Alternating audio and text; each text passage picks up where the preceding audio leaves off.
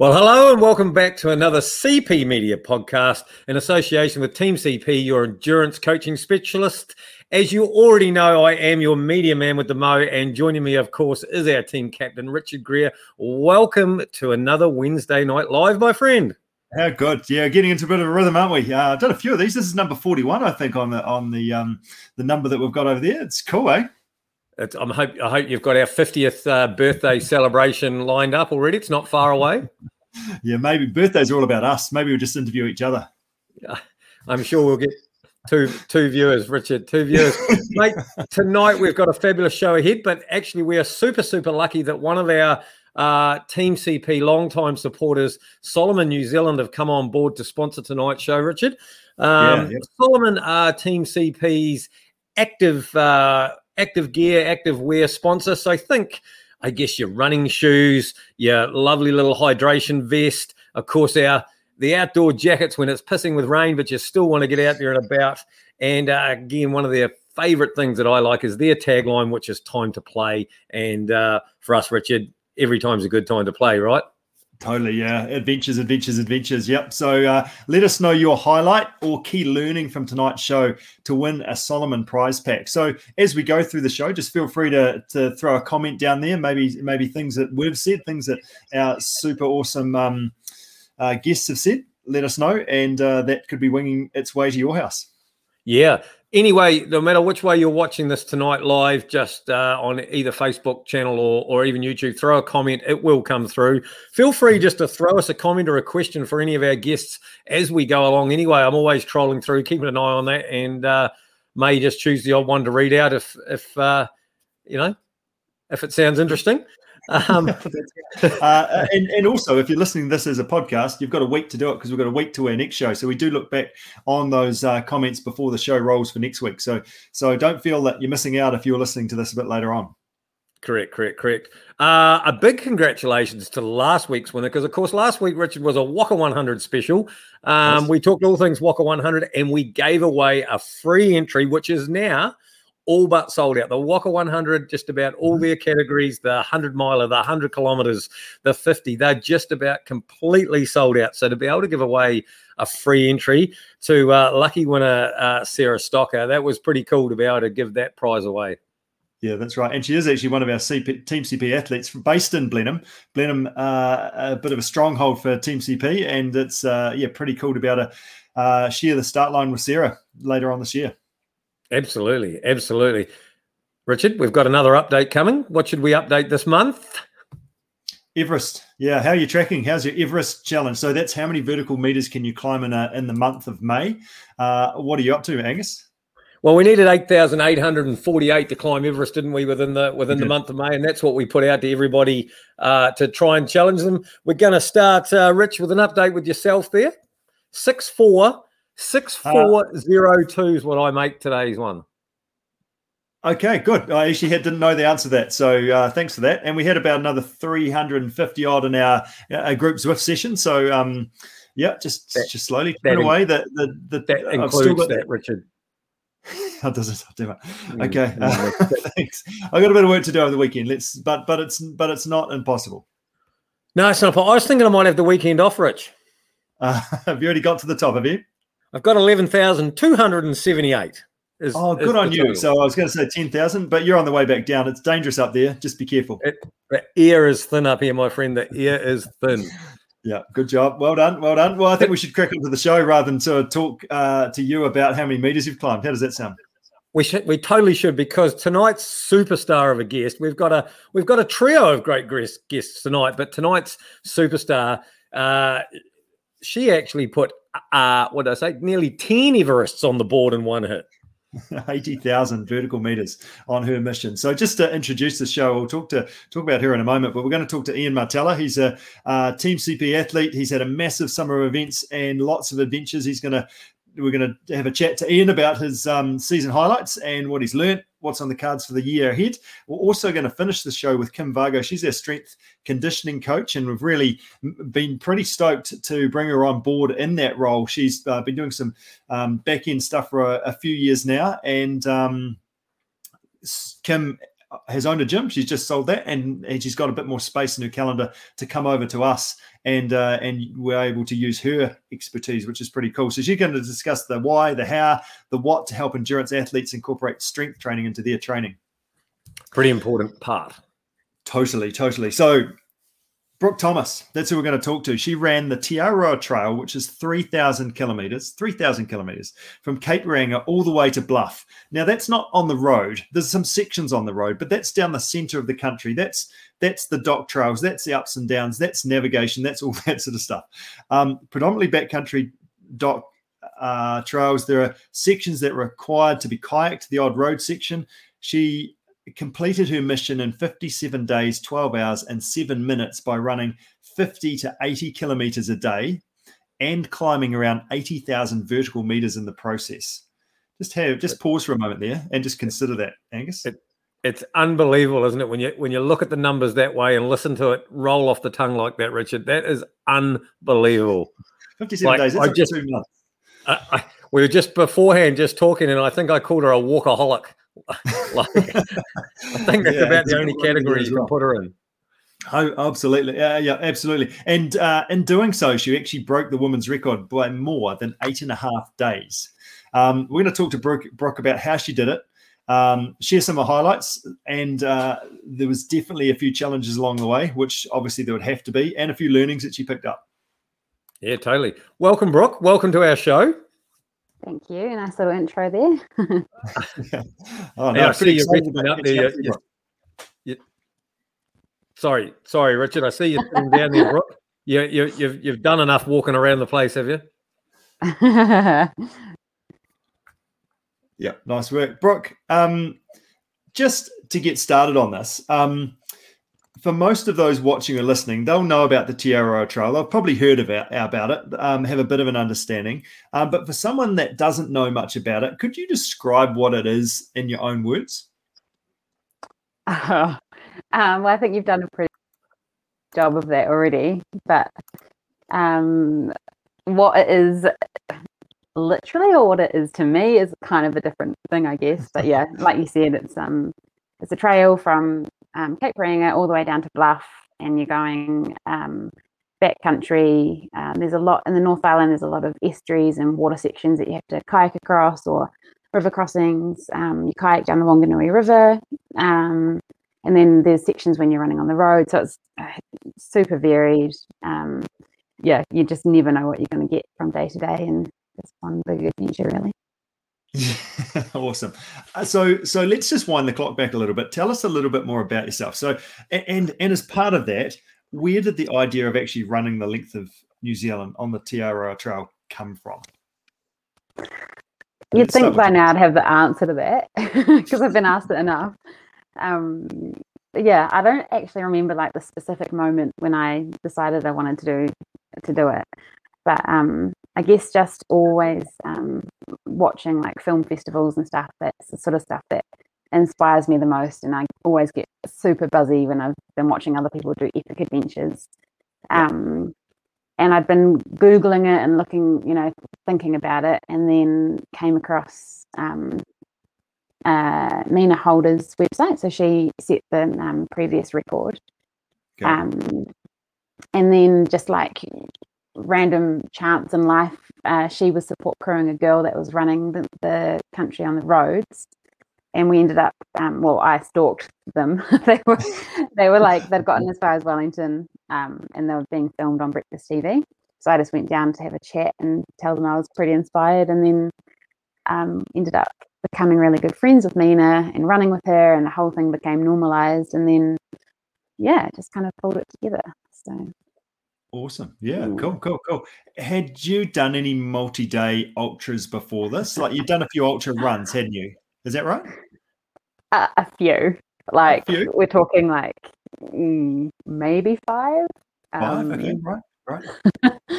and if my so um, Adam Keane from yes, Aerobic Edge yep. was coaching me last year. So if he'd had his way, I probably would have done a few more back to backs. But um, as it turned out, day one and day two of the Te Araroa were the first two back to back ultras I'd ever done. So I was pretty stoked okay. after day two to be still there.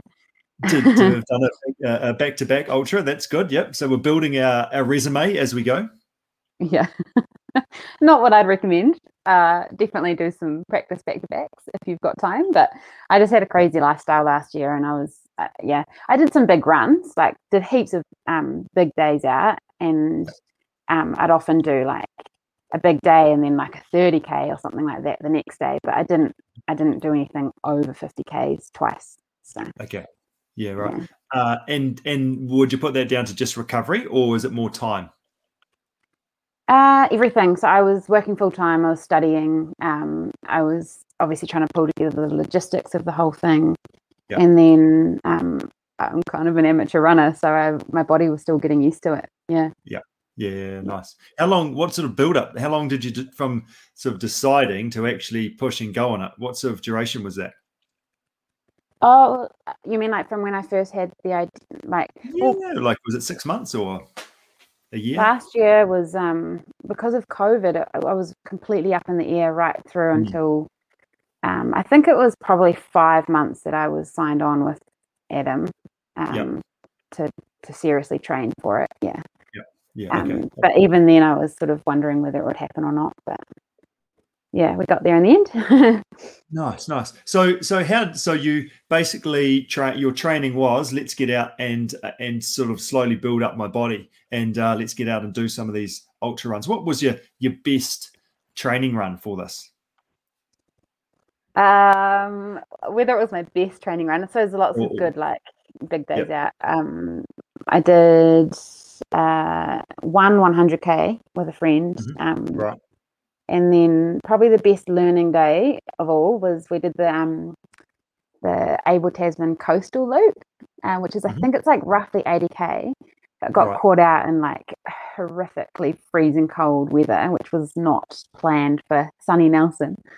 Mm-hmm. Um, so that was a really good day for me because it just taught me to be more. I just always, I've always been the person that doesn't think it through and is at work until midnight and then gets up and like just joins the crowd the next day and doesn't always have the right kit or enough food or whatever. Yeah. And I was that day was like, okay, you can't do that.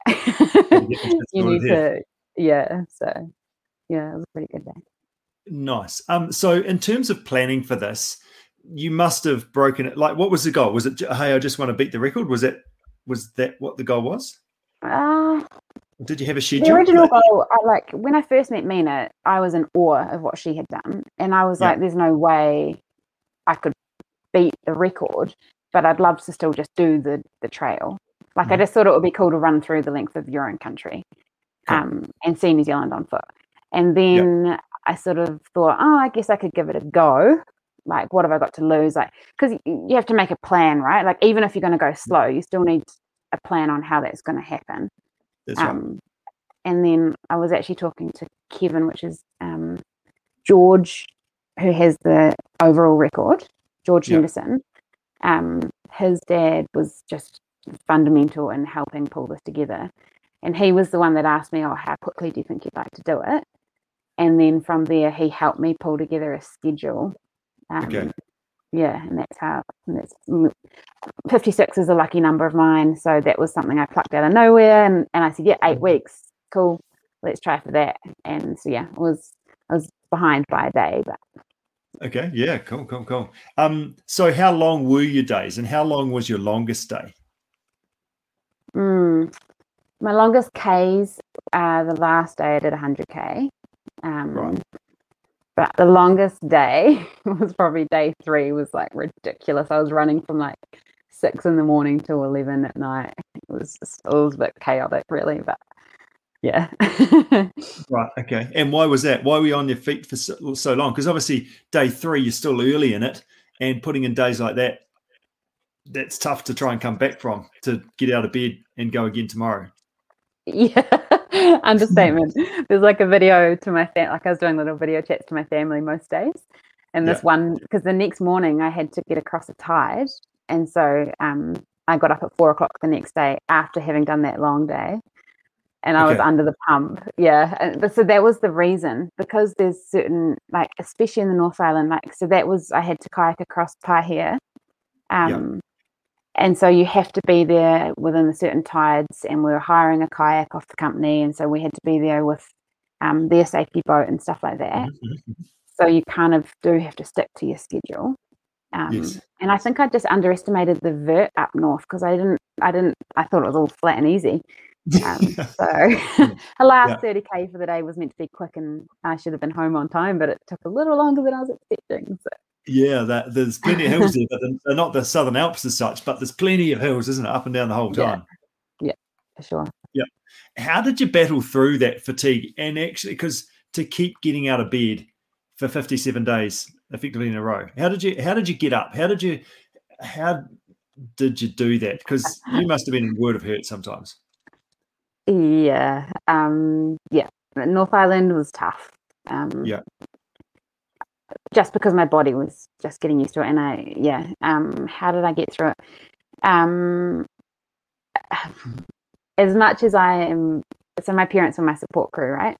Yeah. Um, and I'm very aware of how privileged I am to have parents that are willing to come and follow you through the country when you're 32 years of age and Yeah. feed you and look after you and um yeah but my dad is pretty tough love as well Yeah. so it was like well you got us here you this was your decision we're here for you so get your ass out the door you know like Okay, there's no sympathy we don't care Yeah. if you're sore like this is what you wanted to do there's a job to do get on with it kind of thing Yep. Right. Okay. um, so that was like in the early days and then like also um there was a lot going on for my family so my dad was quite Mhm. unwell Yeah. um and so i was just more and more aware of like how lucky i was to be there like during covid with my dad being sick um like there's just a whole lot of circumstances that i was i, I was really lucky that we were doing it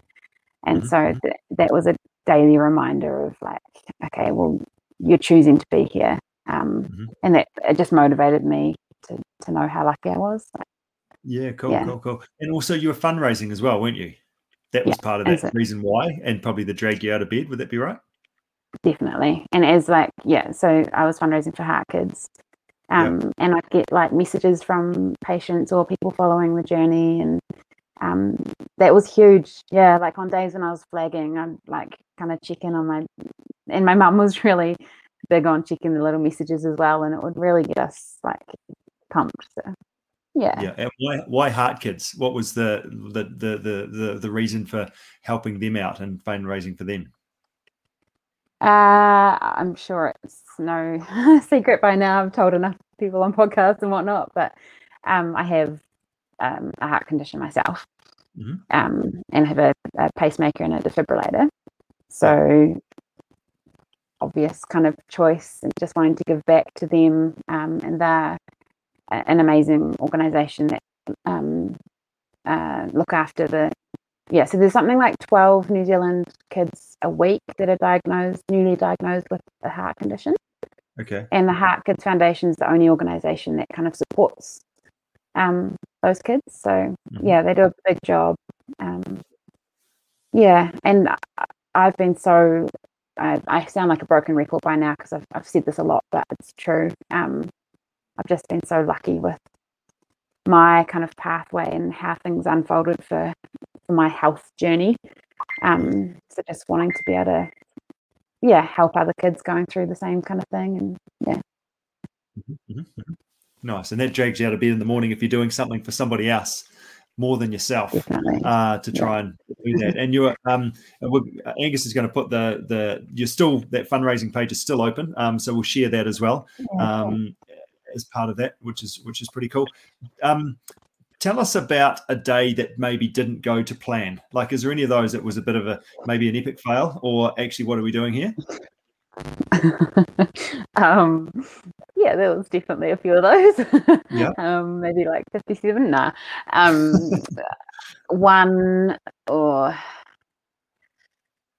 uh, so up north was there was a lot of um, frustrating days in the in the early weeks. Um, Mhm. I ended up actually getting quite sick, Yeah. and but at the I didn't realize that I was um, like I just thought it, I was exhausted and I was quite short of breath and I was uh, really sore, obviously. Mm-hmm. Um, eh, but I didn't. I just kind of kept putting it down to, well, yeah, of course, you're running like massive yeah. Ks, you're going to be tired. And it was really yeah. hot, and I've been running like you know 90 mile beach with no shade and whatnot. Um, and so uh, that was, and I wasn't quite hitting my targets on what I was hoping to be, like the Ks that I was hoping to run each day. Yeah. Um, and yeah, there, there was one day in particular that I ran. I think it was 65 Ks that I ran on a really hot, sunny summer's Sunday, just coming into yeah. Auckland with there's heaps of people on the beaches and stuff. And there I was like working my ass off. And but I was meant to have done 70 Ks for the day. Okay. And so I was gutted because um, I hadn't achieved my 70K. And then I just remember I was like, this is ridiculous. Like you're doing bigger Ks than you've ever done before in your life, but you're disappointed with yourself. Um, yeah, and so after that, I just decided to get rid of the pressure of trying to beat a record, and that yep. was actually so. What what was probably some of the harder days turned out to be like silver linings because I just decided, okay, flag that. Let's just have fun, enjoy being out here and seeing your country and whatnot. And then, yeah, I was, and then it just kind of took care of itself. Nice. And then you started to enjoy your running more and enjoy the adventure yeah. more. And and, yeah. and actually, rather than going, oh God, I got to get out of bed, it's like, right, well, what are we shooting for today? Is that sort of how it ended up flipping it on its head? Totally. Yeah. 100%. percent mm-hmm. So, did you have any rest days? 57 days is a long day, long time to do 57 ultras in a row. Yeah, uh, it is. I unfortunately had two days in hospital. Um, right. So those were my rest days. It's a good day, um, good place to have a rest day, like a drip in and sort of feet up with some decent food. So those are another, obviously, like a mishap. It wasn't the plan to be in hospital, and I was pissed yep. off because I didn't want to stop, and that was a kind of a big like bit of a barney between my dad and I because I just wanted to ca- carry on, and he was like, "This is ridiculous. You need to get like you need to get some medical attention." Like, yeah, but I was like, "Well, I'm not going to make it if I keep stopping," and, and but then obviously it was the only decision to make to go and, and um, get seen, and then I felt from the day after I came out of like I'd been in the hospital at Te Kuiti, from that day on, I was like totally different person. And I just why, why, built. Can I ask why, why were you in hospital? Uh, so I'm not entirely sure, to be honest, um, right. exactly the whole full details. But so I somehow managed to put on four kgs of um, in one day, which was like fluid. Um, so I mucked up my electrolytes. I mm-hmm. also mm-hmm. had, I ended up needing an iron infusion. And because of my um, heart condition, they were worried that maybe I'd, uh, like, I was quite short of breath and um, yeah, struggling quite a lot. And so they were worried that there might be an element of concern there. Um, mm-hmm. So just mm-hmm. had to get everything checked out, have my iron infusion, get my electrolytes sorted, um, yeah. get the fluid off, and then um, yeah, it was well, like we amazing. Yeah, good. So so that's two rest days in a row, was it? It was actually two separate days. So two okay. separate occasions. Yeah. Okay. Yeah. So uh, up north, and then was there another one further south? Was there? So it was further north, and then um, Te Kuiti Hospital. Okay. Um, yeah. Yeah. And then after did that, that's good. Yeah, we're good to go. So the next question for me is: Did you get stronger during the run, or did you get weaker? Like, did it break you down, or did you actually finish better than what you started? yeah, I definitely felt the strongest I'd ever felt by the end. So just okay. yeah, felt stronger and stronger, more and more excited. Um, and the South Island, like the North Island, was awesome and surprisingly beautiful because I think I'd kind of um, I hadn't given it the credit it was due. Um, mm-hmm. But mm-hmm. I also have to say that the South Island is epic. Um, yes. And you're off the road and you're in the mountains and it was it was such an exciting feeling to be getting closer and closer to home and yes, um, yes, yes. yeah so it was yeah definitely got stronger as it went on brilliant and did you say you run your longest run on the, the last day 100 ks to finish off yeah. Um, well, I ended up getting some really gnarly weather a couple times in South Island. Um, yeah. I because I'd caught up the days that I'd been taken out up north. Mhm. I caught back up. Um, just done some big days. I did like 90 k's on the kayaking the Wanganui one day, which caught me up a day, and then like just kind of threw in some extra k's here and there. And but then when I got hit by this bad weather in the South Island, I like got behind again. And so I was just so frustrated because I was so close um, to what Yeah. I'd wanted to achieve, which is so arbitrary and it didn't matter at all to anyone else except me.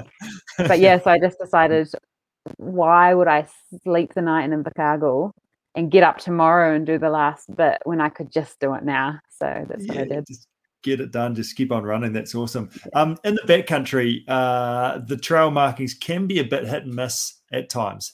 How did that go for you in terms of navigation? Because you've got to actually figure that out. Where am I actually going here? How was that?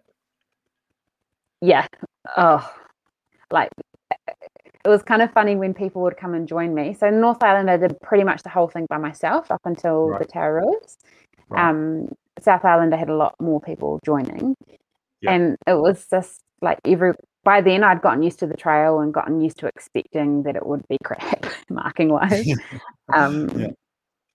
But people that would come and join me were like couldn't believe how terrible the markings were Yeah. um yeah, it was so the the there's an app that they have because obviously heaps of people walk the trail Yeah.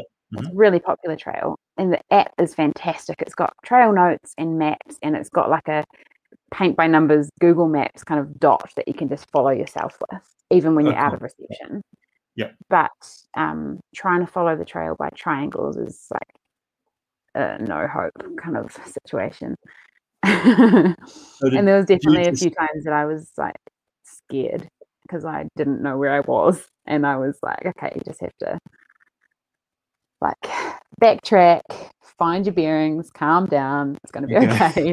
like, yeah, and did it get to the point of actually I'm just comfortable with being a bit lost and all right, right, I right, figure this out? Is that sort of what it got to?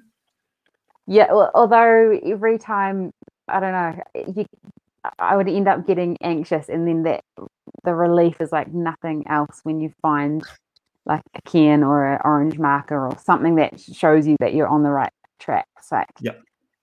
yeah, it just because off because I was so um, inexperienced before I started, Mhm. and I'd have all those negative thoughts of like, what were you thinking? Like, how, why did you think you could do this on your own? Like, you didn't do enough practice, and like, really, like, oh, you're such an idiot. And then, yeah, and then you'd see an orange triangle, and you'd be like, I'm not an idiot. I've got this. Like, I'm actually not an idiot. yeah. Good. Yeah. Yeah. So so how did you deal with those words in your head? Is it actually it just evolved over time Is actually the more success, the more you've managed to get through those hard times, you're like, actually I can do this. Is that how it went for you? Um, yeah, I guess. Like, I definitely built up a lot of confidence in myself. Like, coming home, yeah, it was a, yeah, a sense of like, okay, like even small things like I'd never stayed in a hut on my own before Uh-huh. without anyone else in the hut. Um, so yeah, once you kind of cross those challenges off once, then other stuff doesn't feel as hard anymore. You know, like Yeah, yeah, um, Yeah, yeah nice. That I'm going to be okay here because I'm on on my own and and I've done this before and that's going to be all right. But the first time in the middle of in the middle of the night at 2 a.m. when you wake up and there's a bit of a door banging, you're like, what's going on here? That's not ideal, is it? yeah. Yeah. Um, I Like, want to talk why? about Why food. did I choose to do Yeah, this? yeah. yeah, food. Tell me about food. You must have eaten a lot of food. Uh, what did you have when you're on the trail? What what what was your go tos? Um, so before I left, um, Adam Keane, um, Yeah. he was big on just kind of making sure that I was going to be sensible because I, like I said, I, I wasn't sensible before I started this mission. I just Yeah. kind of, um, and so he just wanted to make sure that I would, yeah, eat well, and we practiced that, and um, so I started off being quite strict and quite healthy, and um, Mum was like kind of calculating how much protein I needed for each meal and whatnot. Okay. By Wanganui, So um, in the Wanganui, I don't know why I hadn't already eaten it, but uh, well, I think I was trying to avoid sugar so that I didn't like get spikes and go up and down and feel crappy. But then um, I had to run 50 k's to get to, I think it was 40 or 50 k. Yeah. To get to the river the day that I was kayaking the Wanganui, and then jump in the boat Yeah. and kayak another 30 odd k. And the in the boat, George, who'd stashed the boat on the um, riverbank for me, he'd stashed Powerade and Snickers, bars, and it was like the best thing I tasted on the whole trail. And after that, I was hooked. I had like literally like a bag of Snicker, Snickers bars a day. So Yeah. Snickers bars and bumper bumper bars. And then my mum was making danishes and um, Okay. homemade bacon and egg pies, and I was just like smashing it. just give it to me. It's like kids' party food. Like, let's just Yeah. go hard. Yeah. the more, the That's- better. yeah. Yeah. Like if she Did gave you- it to me, I'd eat it. So That's good. Did your parents have like a camper van or something that they were using? Is that how they travelled? yeah, And- yeah. um, yeah, that so they luckily for me, they'd already planned on um like they just retired dad retired last year and they were planning Yep. on buying a camper to do some travel around New Zealand. So I was like, Well, I've got an idea. Just so happens. That's a very impressive baking for your mum to be uh, um, baking danishes and, and uh, baking pie at the back of the camper van. oh, honestly, my mum is next level. She's an Yep. amazing cook. Yeah. Yeah, yeah, yeah. Awesome. Could you name what the hardest part? When did you just want to quit? When had you had enough? Was that right at the start, or when did when did that happen for you? Yeah, day eight. Day eight. Tell me about day eight. Yeah. um, so that was the day before I went into the um, hospital, Yeah. and I was I was broken that day. It was just the like the amount of um, pressure I'd put on myself, committing Mm-hmm. to the charity, um, putting it out there because I'd been really nervous to put it out on social media because I had no idea if I could pull this off. Yeah. But I knew that it, if I wanted to gain traction with fundraising, then I had Uh-huh. to put it out there. That's right. Um, and so I was like, oh my goodness, I've told the world that I'm going to try and break a record. And now it's day eight. I'm not even like a third of the way in. And I'm like, Yep. I just want to stop. And I, I don't see the point anymore. And it hurts. But mum and dad are here and everyone's behind me. And um, yeah, I was, I was broken that day. But, um, but I was literally broken. Like my body was Mm. like flagging hard. And so Yeah. once we kind of figured that out, um, yeah, it was a lot easier. Yeah, right. To go and actually get some help, sort yourself out, just take a moment, reset almost, and then Yeah. you're and then you were good to go after that. On the offset of that, could you name one moment of the adventure that's most special to you? So, is it the top of a mountain? Is it the finish line? Perhaps the food that you ate when you're absolutely famished? Uh, have, have you got one moment that you like that was just that? That's one of the sort of key pieces that really sticks out for me. Oh, one. Like there's so One, many. You? Two, Um, maybe? um, it's funny how the hardest stuff turns into the best stuff. You know, like Yeah. the hardest challenges. Um, possible. Oh, oh, so many. It's hard to pick one, but I, I think probably the small moments with, um, like my dad. Like I said, he was pretty tough on me. He didn't. Yeah. He thought it was a stupid undertaking and that I was never cut out to to pull it off. Yeah. And he consistently told me that right through until it was Harper's Pass in the South Island. And Right. I'd had like this horrific day and felt like I just about drowned in some river crossings, like literally. And um, came out crying because there was only there was two days that I cried, and that was one of them. Um, and Dad finally it took him seeing me in tears, like like traumatized from these river crossings, but he was like, "Good day, well done." you can lie down now. Me and my mum just burst out laughing because we were like, "That's the best you'll get." But then, like two seconds later, he was like, "Oh, because I'd started at three o'clock that morning to try and get across the rivers on time." Oh, right. And so I got out to the camper at two in the afternoon, which was a lot earlier than expected. Yeah. And so there I was like freaking out. And but dad's like, Oh, well, you're home so early. Do you want to start tomorrow's day? Go into Goats Pass, which is like 30 river crossings. like, no, that's not happening. Classic. Do you, like uh, for someone else that's looking to do this, do you have like a, a couple of top tips from your learning that that um, for someone else to try and complete a mission like this? What, what would your two or three top things be? Uh, yeah, well, I mean, there's so much that I learned because I went in completely blind, really. Um, Yep. But and so everyone's going to be different, and I assume that whoever tries next will be a lot more of an athlete than I am. But um, if it's tough, um, in the words of James Harkham, find the joy. So, Mhm. yeah, like just which is what I focused on, like rather than thinking about the end point or the record or how hard it is or any of that, just um Yeah. yeah, enjoy the moment, find the goodness in what you're doing, um, even if it's horrific, um, and be okay with being lost, and just be grateful that you're there. Yeah, yeah, nice. Yeah, it's, it's epic. It's so hard, but so awesome. just listening into all of that, Brooke, I am one inspired, not inspired enough to do something as crazy as that, but um, so let's just clarify that. But in awe of a the feat on its own. Okay, so the so the the actual journey and the completion of that on its own just has me in awe. To be in hospital twice and to not call it quits and to just carry on. I don't know. Do you do you have to give the nurses and things a bit of a hurry up, make sure that they're doing everything because you're on the clock, um, type something? But but just a few questions. So you said there that you had to run out to the camper. Did you spend every night in the camper van? Had you logistically planned it so that every run ended, or did you do some sleeping on the trail?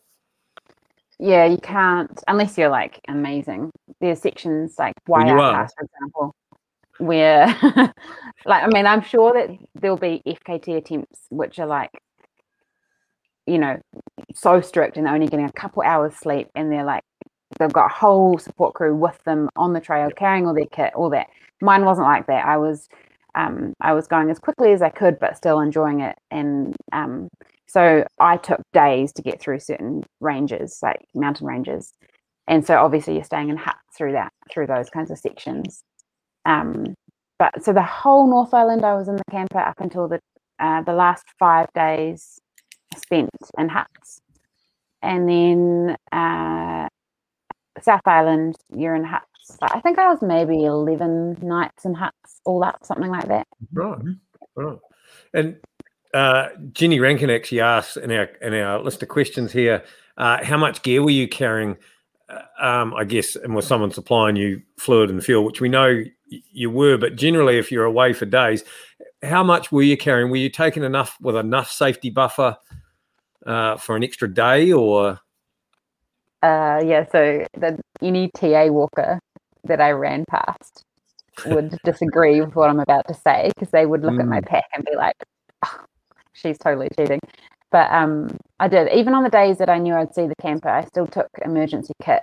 So like I was just wearing a Salomon backpack most of the time, a hydration vest good which choice? fits awesome an awesome amount in it.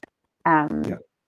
And so I'd I just had my like standard kit every day, and then uh, when I was in the ranges, I was carrying Billy tent, bivy, oh not tent, sorry, a bivy sleeping bag, um, all the food. Um, I relied on the water streams, like the streams for water. I took, um, I had a filter that I could just attach to my bottle. But yeah, I didn't worry about carrying water. I was lucky with that. But um, yeah, it was it was quite a bit of kit to carry at times. Oh, yeah, yeah. Yeah. uh, I guess a stat- another statistic, I suppose, for the books. How many pairs of shoes did you use throughout the journey, and did you have any failures along the way? Shoe failures? Yeah, Ah, no. Good question. Um, but I did have a. So I think I went through six pairs in total. um, like completely ruined. And then I had a few pairs that were like on the way out by the end. Um, But I did have, so I was lucky enough to be like Altra gave me some shoes for the mission, but they gave me three pairs at the start, and then the plan was that they'd send another three pairs to Wellington, so that I'd have another set of, pair, of shoes for the South Island. But it didn't happen as smoothly as that, and so the shoes arrived in Christchurch, and then we had some friends that drove them down to me, um, and they had to get up at like four o'clock in the morning to find us, and it was like, yeah, it was a bit of a mission, but it was. I was I was so lucky. Like people just came out of the woodworks as strangers, friends, family to help pull the mission together. So yeah. awesome. Um, and just one final before we go to our, our quick five, Brooke. I've done a bit of watching this, uh, bit of YouTubing this week on some. There's some fabulous uh, YouTube videos, uh, some lovely little documentaries that have been put together, which I may put up as links uh, on our Team CP page of the trail and of people's journeys across the trail. But often people speak actually of 90 Mile Beach being one of the toughest sections of it um, because of just the sand and the and the underfoot stretch there. Did, is that something that was you'd say the same thing that that was actually even though it's flat and things it was pretty tough? Um yeah, I mean like you're running the first day I ran 70 Ks on the beach. Um and it's hot because no shade. And so I, I got lucky though because I had a slight tail tailwind the first day. I could imagine if you're in a headwind for that whole day, that would be. But then most people wouldn't do quite that far. But yeah, mm. um, it's but it's harder packed sand than than like there are other beaches. There were stretches like 13 k's on some of the beaches that was soft sand, and that was hell. Awesome. But luckily, um, 90 miles pretty well packed, and so and I just took an approach. Again, James Harkham gave me the tip of running like I think I ran 2k, walked 500 meters kind of thing, just so that my legs weren't like completely screwed on day one. mm-hmm. um, yeah, and I was just really excited on day one and day two, so I was I was okay. that's, it was still a, it was still a novelty. Yeah. I remember thinking, I remember saying it like I sent a voice message to a friend being like, I've totally got this in the bag. I feel so good. And then day three, I was like, I am yeah. yeah. Nice. Good job. Nice. um, to finish up our podcast, we like to sort of ask five quick questions that I didn't tell you earlier. Um, so we're going to rattle through a couple of quick ones for you. Don't worry, um, it's on your live. that's right. That's right. That, that's why we like to save the surprise. So I'll, I'll kick off. Right. This Angus, is, to kick off. Oh, I will. Where's this that is leave meeting button? quick, Angus. Yeah, quick, quick, quick. Now, this question I always ask, and we have a little poll running, but I actually reckon this is completely different for you. But training morning or afternoon, but probably for something like you're trying to do, it's actually all day, is it?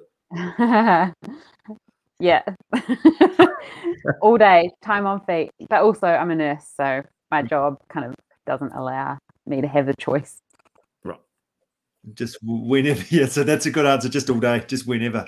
That's, that's preferably not after a night shift. yeah, no, nice work. Uh, favorite section of the trail, Brock? Uh, that would have to be um, the Waiau Pass, Richmond Ranges. Working. Just absolutely stunning be... through there. What was that? I said our next guest will be quite happy with that answer. That's good. You've done well there. he will. He will. He will. Uh, fancy meal out or a home cooked one?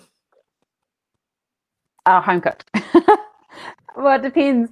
Fancy meal out, home cooked meal by my mum, even in the camper, is better than restaurant cooking.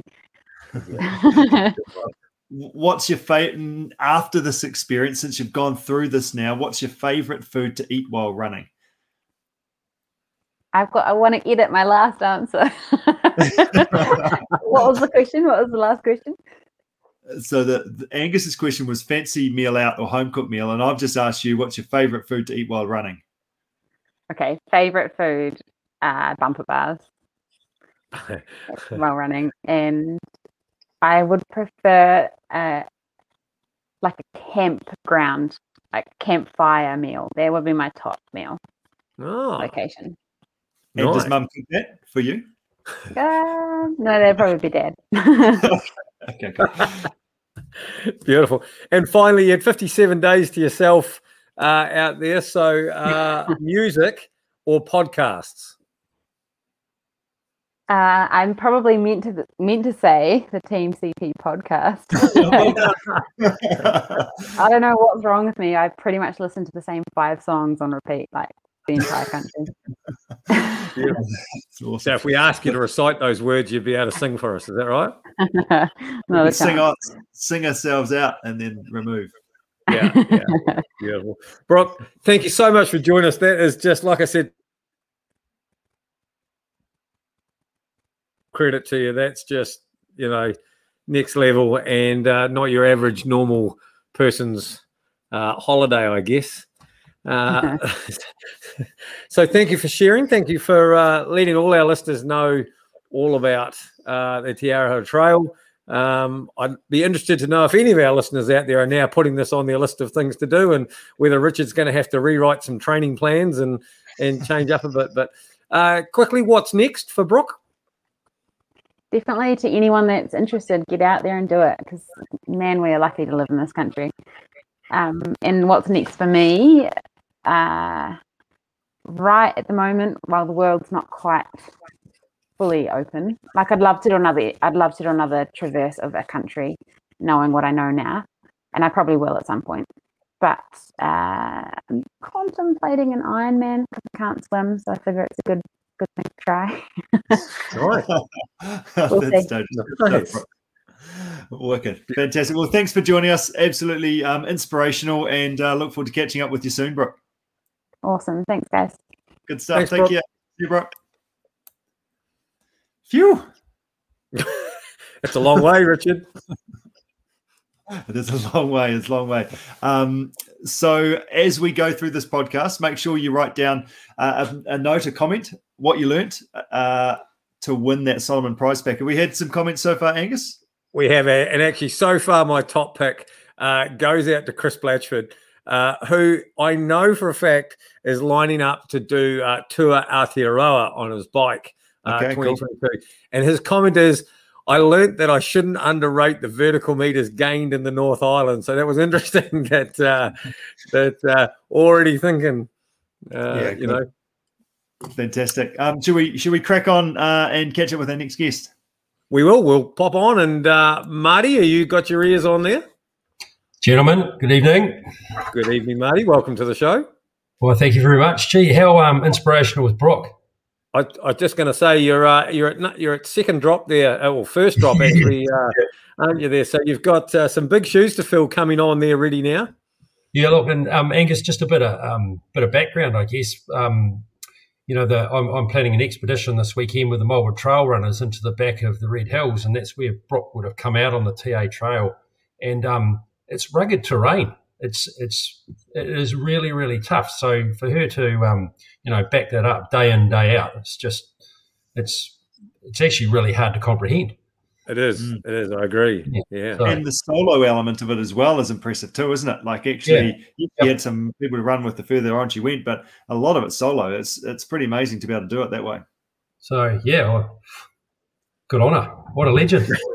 yeah, good stuff. Yeah. Well, we might talk about that on Monday. We might uh, sort of start planning a, a few few sections potentially, Marty.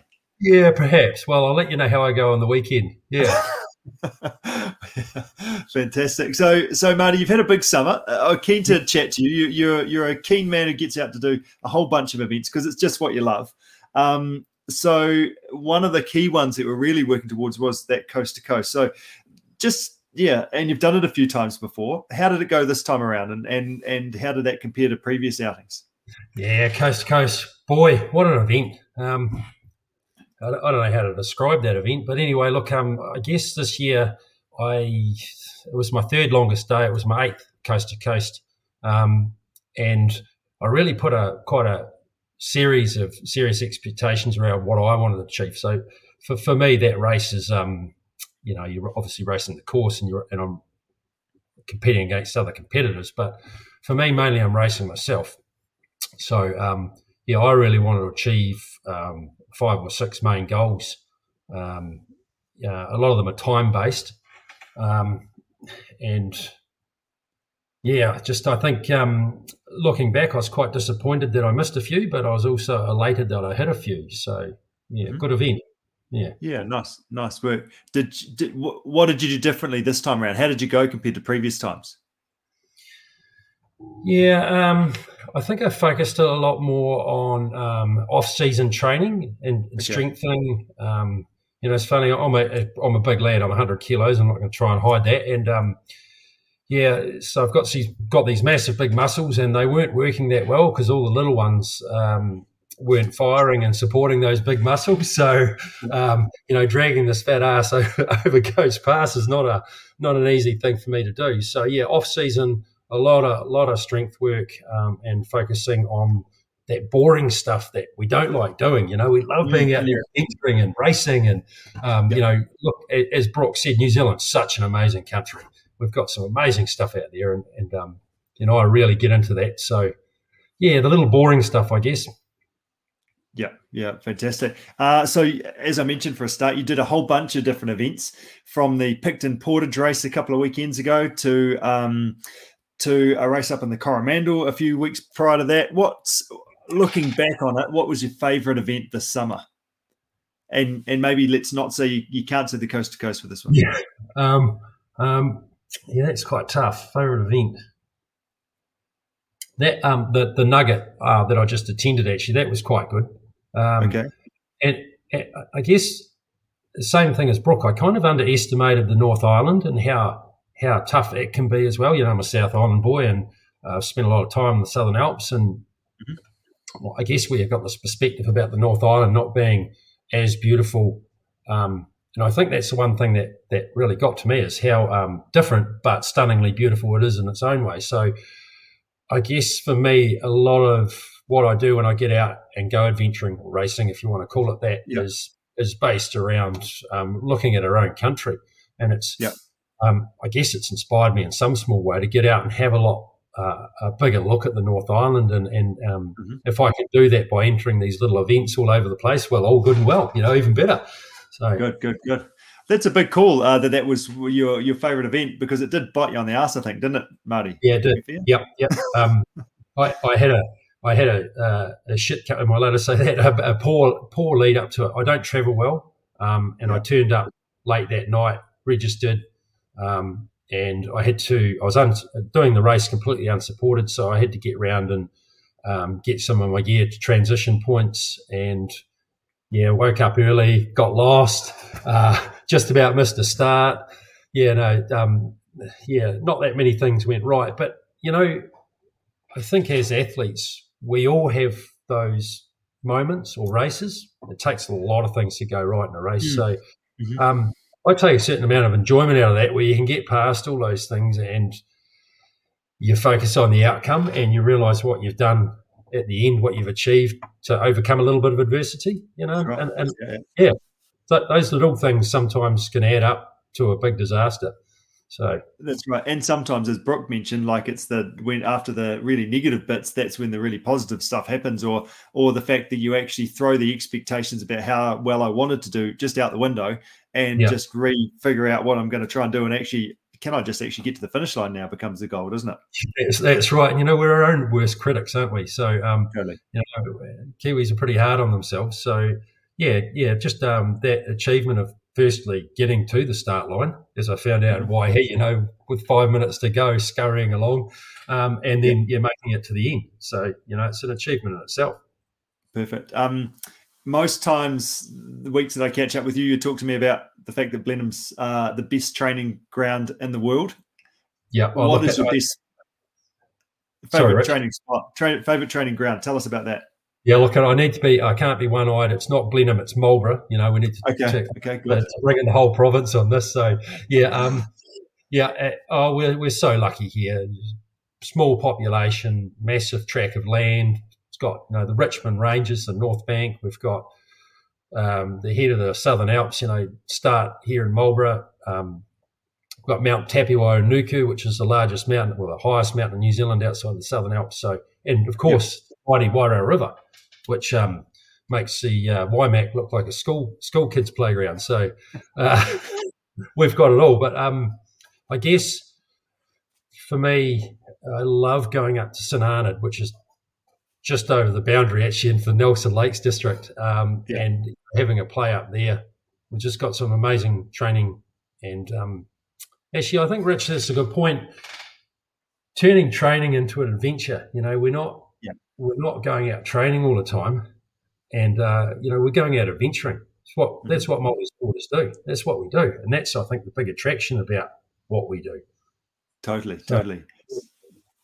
Absolutely. And and for me, that I totally agree with that. Like it took me a number of years to actually call training training. Like I actually like I'm not training, I'm just enjoying riding my bike. It's just fun getting up into the hills. Yeah. Um, so I think remembering that is is the key part of what we do. And uh, um, maybe that's something that you can talk about more when you become mayor. what nightmare? No chance. Yeah, yeah good stuff. Yeah. Uh, what's your favorite training session, Marty? What's the favorite, the best thing that you enjoyed to do in your week? Uh, you go to? Week, yeah, I think. Um, gee, do you want me to be honest, or can I lie about this? Okay, um, I think so. We got the we got this group on Tuesday nights, and it's the Marlborough Paddlers. Yep. And um, we all go down to the lower Wairau, and it's quite a flat paddle, um, and we all sort of paddle ten to twenty kilo, um, kilometers, you know, one to two hours, and then we all um, pack our kayaks up as quickly as we can, and we race off down to the uh, Grovetown Country Hotel, where we all sit around and recount the training event and have a few um, beersies. Yeah, well aware. So, uh, yeah, yeah, yeah, yeah. And, uh, and, it's a social element, isn't it? As part of that training, that's what makes it fun. Yeah. That's half the reason for going. Yeah, indeed. And um, you know what? That's one thing I love about multi-sporters as well. We can actually um, openly admit that we uh, pass through to a beer's every now and then. So mm-hmm. yeah, yeah, yeah, it's all about moderation, and Kushla would talk to you about that. Uh, so, oh. what's what? And you've done some work with her. What's one key learning you've worked from her in regards to that nutrition element?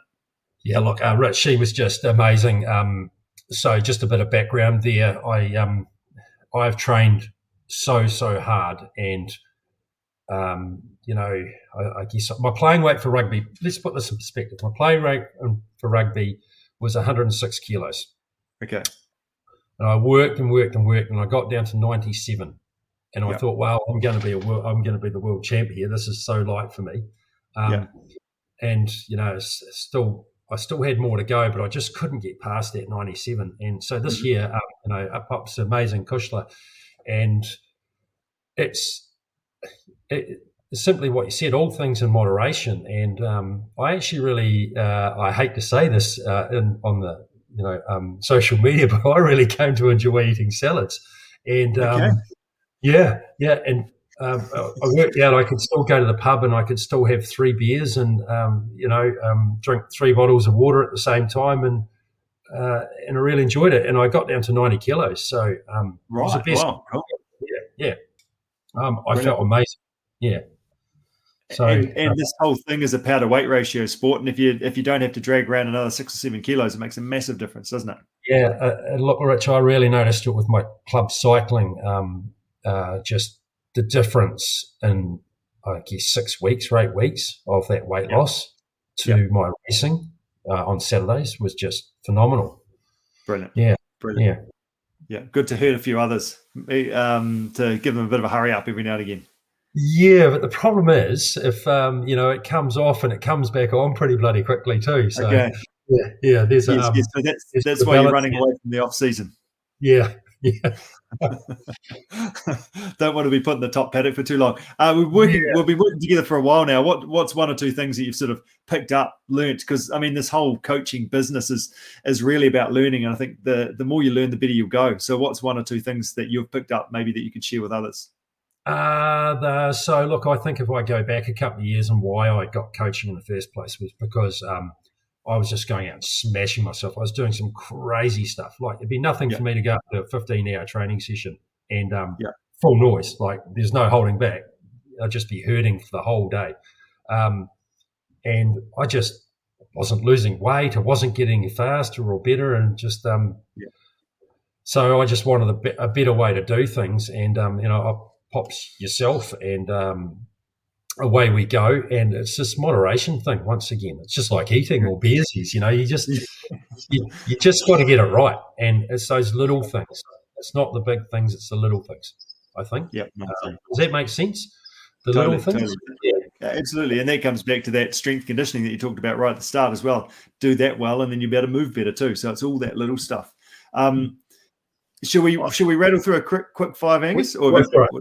I just learned that I may have been in denial, Marty, and and I may be more of an athlete than I thought I was, to be fair, because it turns out that actually, if you class your Tuesday as training, uh, then I actually do quite a few training sessions um, throughout a week. Welcome, brother. Welcome to the welcome to the club. Got to do exercise beforehand though, Angus. Oh, Yeah. okay. Right. Might have missed Yeah. that part. Right. I just heard the beersies. Like the man was speaking my lingo. Yeah. Amen. Righto, let's go. Come on, quick fire training morning or afternoon, Marty. Uh, middays and evenings. Mid- we'll call that an afternoon. That's good. It's Yeah, good. Uh, not yeah. not at work. Favorite ride, Marty? What's your favorite ride of all time? Favorite ride. Oh, um, gee, I did one um, Source to Sea. They don't no longer do it, but it was magic. Right. Yeah, Mm. yeah. Mm, mm. Yeah. Um, the old home cooked meal or the Sunday roast at the pub. Yeah, no, um, home cooked meal with good mates and uh, craft beersies. Yeah, definitely. Favorite event Yeah. of all time? oh, uh, coast to coast. Yeah, yep. Um, mountain bike, road bike, or what's your favourite type of bicycle to ride? Probably a time trial bike, is it for a coaster? Yeah, no, I'm big on the unicycle actually. You got a trickle to it, yes, please? Uh, I think Good. I um, I think I enjoy um, road biking and the tactics in a um, in a road race. So yeah, road bike. Brilliant. A, a, a really quick digressing story. We had a, a uh, local cyclocross committee meeting the other night, getting ready for schools national uh, schools South Islands that we're hosting here in Christchurch coming up.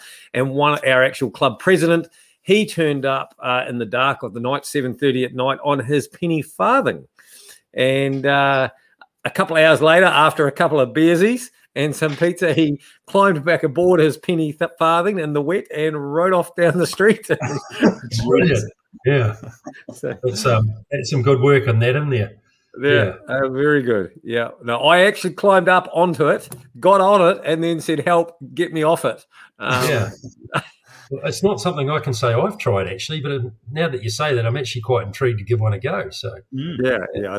Uh, just needed a bit more time and a bit more uh, non-dark in a helmet and all those things. Anyway, uh, Marty, mate, thanks for joining us. Uh, it's been great having you on a, board and uh, stoked that you've still got a few achievements to tick along there, and the captain's going to keep you square along the way. yeah, no, all good. Hey, thanks very much for having me. It's been a real pleasure. Yeah. Beauty. Well done, Marty. Keep up the good work. Right, Catch you around. Thanks, Righto, Marty. see ya. Good job, Angus. Good, good, uh, passionate fellow there is our Marty, isn't he? He Great, certainly is. Absolutely. great supporter of all things uh, outdoors and and uh, and brown bottles. yeah, that's right. Uh, we've talked a little bit tonight about the New Zealand, the North Island versus South Island, haven't we? And uh, a few years ago, when we were overseas, went to Finland and went up to the the Arctic Circle, and we actually went met Santa Claus there. It was just a little bit after Christmas um, that we were there, um, uh, just before New Year's, and we went to see him. And he said, "Where are you from?" We said, "New Zealand." And he said, "Which island?" We said, "The South Island." He said, "Ah, the better island." So there you go. How about that? Wow, bugger me, eh? See, I know that story is an absolute load of rubbish because we all know that Santa Claus goes to Hawaii after he's finished delivering his parcels. don't we? So, no, it was quite snowy and cold. He was good. He was in good form. excellent, excellent. Now we've got another special guest on tonight. Actually, uh, the second half of the Curly Girls. Actually, to be fair, we're we're out with one and in with the other. Uh, so tonight is uh, Kim's turn on the show. Kim, welcome to our show. Hi, how are you? Good. You're holding up the the Curly Girls end of the bargain quite well there. yeah, thank you. Yeah, working on it. Yes. So on that curly girls, that's the uh, what is that, Kim? Uh, what's uh, um, a media man alluding to? Well, you know, I I'm maybe biased, but I think it's possibly one of the best teams in coast to coast, female category. Um, so that is Kushla and myself. We are Team Curly Girlies, and we did it last year and had an absolute blast. And this year we are, you know, trying to uh, see if we can do a little bit of a better performance. So we're gonna go back and do it again. So Brilliant, brilliant. this year coming, a larger bottle of cramp stop. yeah, Know, maybe. Uh, that was hard. Yeah. Low blow, right?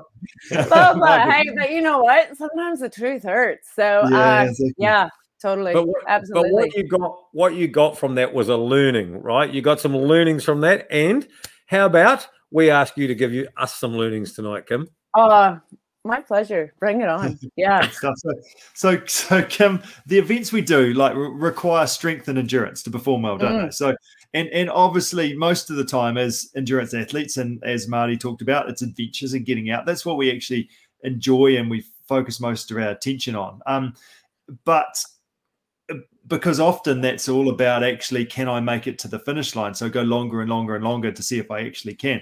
And and as a result of that, strength is often left out, often due to the lack of time, maybe lack of the perceived benefit, or potentially the soreness as a result of doing some strength, and I can't actually do anything for the rest of the week. So, um, tell us a little bit more about that. So, um, where does strength training fit from a, planning, programming type perspective, in your from your side of the fence?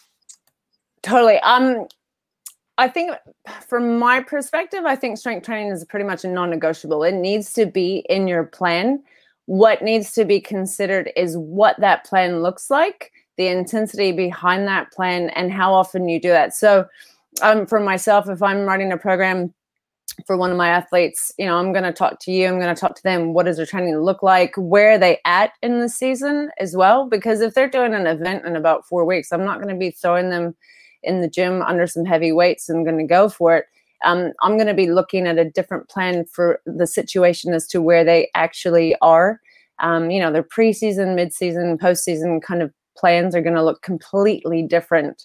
Um, Mhm. And it's it definitely it yeah in my opinion it's it's a non-negotiable. And yeah, you can be sore, but I think I remember you did a you did a race or you did a run and you were coming down Mount was it Mount Somers? And you were a little bit sore as well. So uh, potentially, yeah, there's a, there's a chance that well, actually, um, Connor, uh, someone I coached, did Mount Isobel Challenge in the weekend, and she hasn't really done a whole lot of running. Was it, let's just get to the gym. She's been doing the gym uh, three or four times a week, maybe even five. Uh, she's a nurse as well, um, just like Brooke, and uh, she ran um, Mount Isobel, and uh, she went to the gym and went and got back into it the next day. She didn't have those DOMs because actually she was strong enough yes. to cope with that, opposed to Absolutely. walking like John Wayne for three or four days, five days, Mm. a week afterwards. Yep. Um, Totally. just just back a step, Kim. Tell us a little bit more about your background. Um, how long you've been throwing weights around the gym, and, and what do you know about endurance sport?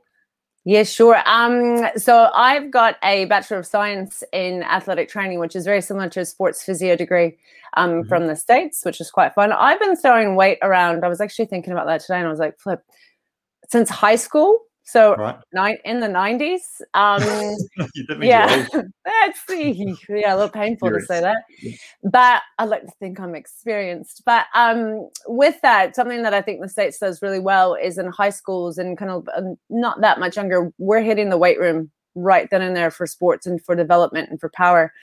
So I was lifting in the off season from probably about the time I was 16 and just Mm-hmm. Okay. kind of throwing the weights around. Then I moved to New Zealand, was always involved with gyms, owning my own gyms. So always doing some strength training. And um, yeah, so that's kind of my background. And then with endurance sports, um, prior to children, I used to do lots of cycling, did some racing, Mhm. and then obviously having kids, that's a different type of endurance sport. um, But the thing that I've been getting passionate is about getting back into the training myself is just Mm. implementing the strength into the endurance. It makes such a difference across the board um, for joint health, for power, for um, just just the strength in general to go longer. Your body will just take you that much further the stronger you are. Mhm. And just holding yourself together together 100%. better, isn't it? Um, Yes. couple of questions. Will I get Mm. massive? Running and riding a power to weight ratio sports after all. So if I do lots of strength stuff, is that going to actually build muscle and and and have a detrimental effect? Effectively, what what happens there? yeah, yeah. No, um, I mean we're all massive in our own minds, but no. Generally, the thought about um, endurance sports. There's lots of chat going on in the fact that endurance sports over a longer period of time can actually be a little bit catabolic. So breaking down those muscles at different yeah. times, where strength training is a little bit more anabolic. So building the muscle, and so it can kind of balance itself out. And and to be fair, if you want to put on bulk, you're going to have to eat a ton. And that would be, you know, talk to Kushla about that, which is a good one. But um, it's also related to hormones and genders. And there's just a lot going on behind that kind of idea. Um, and so you generally are not going to bulk up. Women, we don't have enough testosterone to get really, really massive. Yeah. Um, and yeah, so I would say on the whole, you'll get stronger. You may get a little bit more um, volume per se, like in your legs, if you're doing some heavy lifting with that. But generally, you're not going to be noticing a negative performance because mm. you've got the strength behind you. Uh, totally, totally. What are your mm. two to three go to exercises for a runner? Have you got sort of some key things that you're like, yep, we need to make sure we do that? Yes. And I was thinking about that as well today. I'm big fan. I almost have four if I could almost cheat, but um okay, we'll do four. Okay, we'll do four. Um, you can't beat a good squat you know, getting okay. lots of recruitment. Um, and air squat is excellent. And just breaking down the fundamentals of what that looks like. Uh, lunging, a nice solid yep. lunge as well, is just brilliant. Uh, I've got a new kind of favorite row at the moment. I like to do what's called a pendlay row. So that's okay. kind of really getting a lot of the back to fire. A lot of runners have um, will can tend to have some poor posture and some kind of rolling shoulders. So doing a bit of a back row will just help kind of bring in that upright position, get those lungs. Yeah, 100%. And then, of course, you know me and my passion for hollow rocks for core strengthening. So you can get a great little workout with three to four of those exercises, 100%. Yeah, good stuff. Nice. So, and just in terms of how you're working recently, like, like we're, we're pretty fortunate actually. So, you've uh, owned a gym uh, down mm. the road and you've just uh, actually um, finished up with that as of, I think, this weekend, isn't it? So, yes. as a result of that, we've kind of grabbed that opportunity and said, okay, right, Kim, we're going to mm. see if we can um, actually grab you and use you from as a strength coach with yeah. So, so, how do you work? How do you see people? How do you do that? Um, because obviously we're working with people both locally but also all over New Zealand and then also the world as well. Yeah, for sure. Um, so I've got a couple of different options. Like, well, I had been meeting people at gym that works quite well, but the newest and most kind of almost bit of fun is doing Zoom sessions, and that's actually working really, really, really well. They just book in for an appointment. We set up a Zoom session, go through um, just some technique movements, and kind of set some goals of what they're looking to achieve. And it is amazing what you can actually do in Zoom. You don't need a big space. And for the moves that I'm looking to do some assessment with, it's very, very simple. So you're just watching them squat, you're watching them lunge, yep, yep. Yeah, and you're just kind of also looking for me. I'm looking for imbalances, or I'm looking for some tweaking. Let's think about positioning of the body, um, and it's it just because you're in the North Island or wherever you are doesn't keep you away from that kind of uh, session. It's very easy to do over Zoom, and um, yeah, then it's fun. I just write you up your program and send you on your way.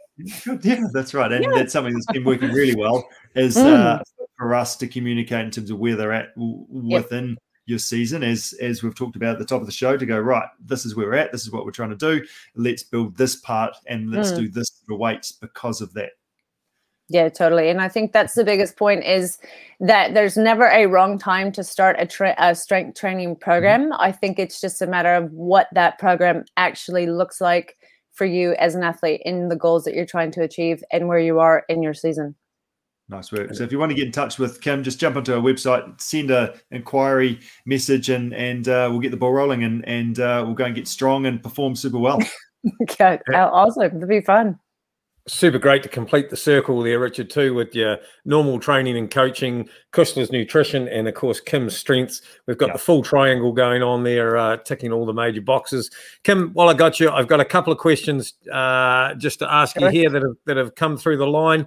Uh, one's from Grant Boyd, and he asks, when short of time and not at home or haven't got access to a gym, what are the two two or three like go to all round beneficial exercises that we can take anywhere and just do at any time?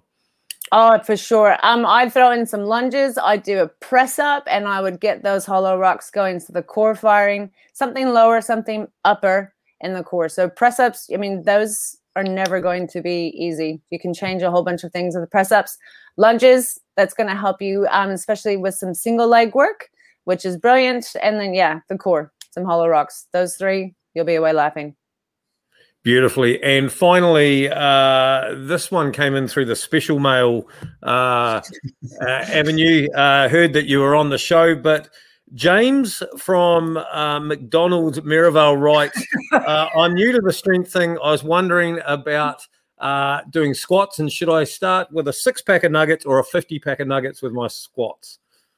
I would go 50 heavier. 50. Yeah, it's it's going to give you a little bit more resistance, especially on the uh, way uh, down while you're holding. Yeah, it's almost like a goblet squat for 50 chicken nuggets.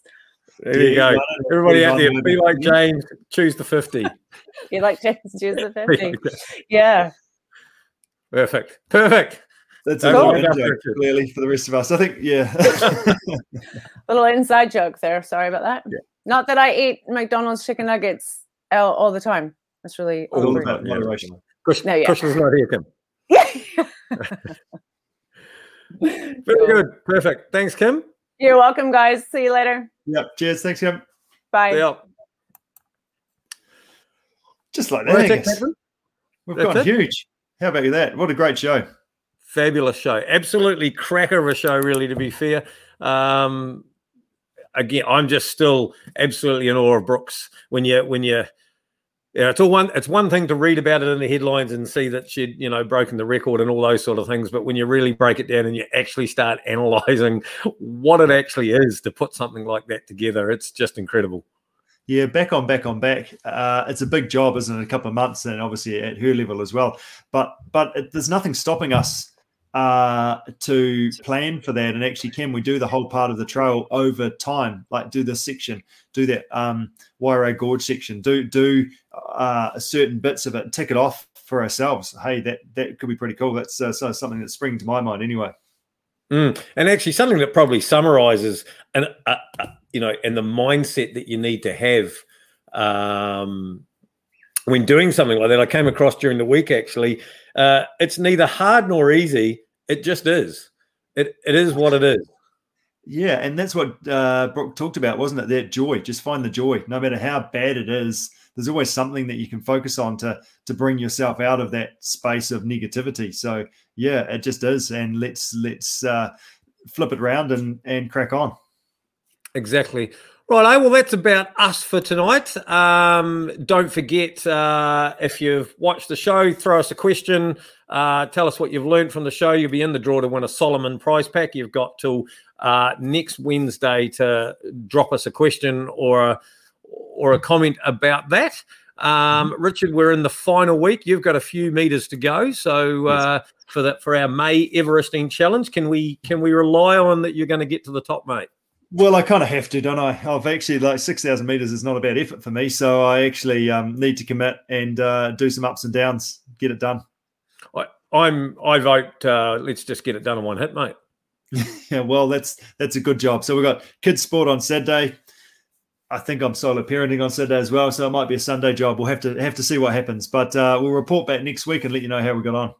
Well, it is supposed to be raining on Sunday, so maybe that's a good thing. But Something else that's even better on a rainy Sunday is round two of the Southern Cross Cyclocross Series.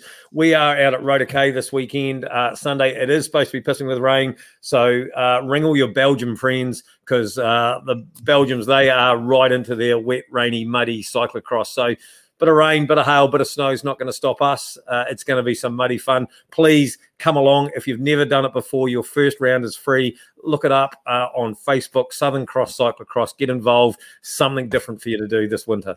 Good job. Well done, Angus. Love your work and look forward to seeing you next week. Beauty. Big thanks well to Salomon. Uh, thank you very much for supporting the show. Richard, to you, to Team CP, to all our sponsors. Thank you very much. And uh, we will see you next week. Brilliant. Thank you.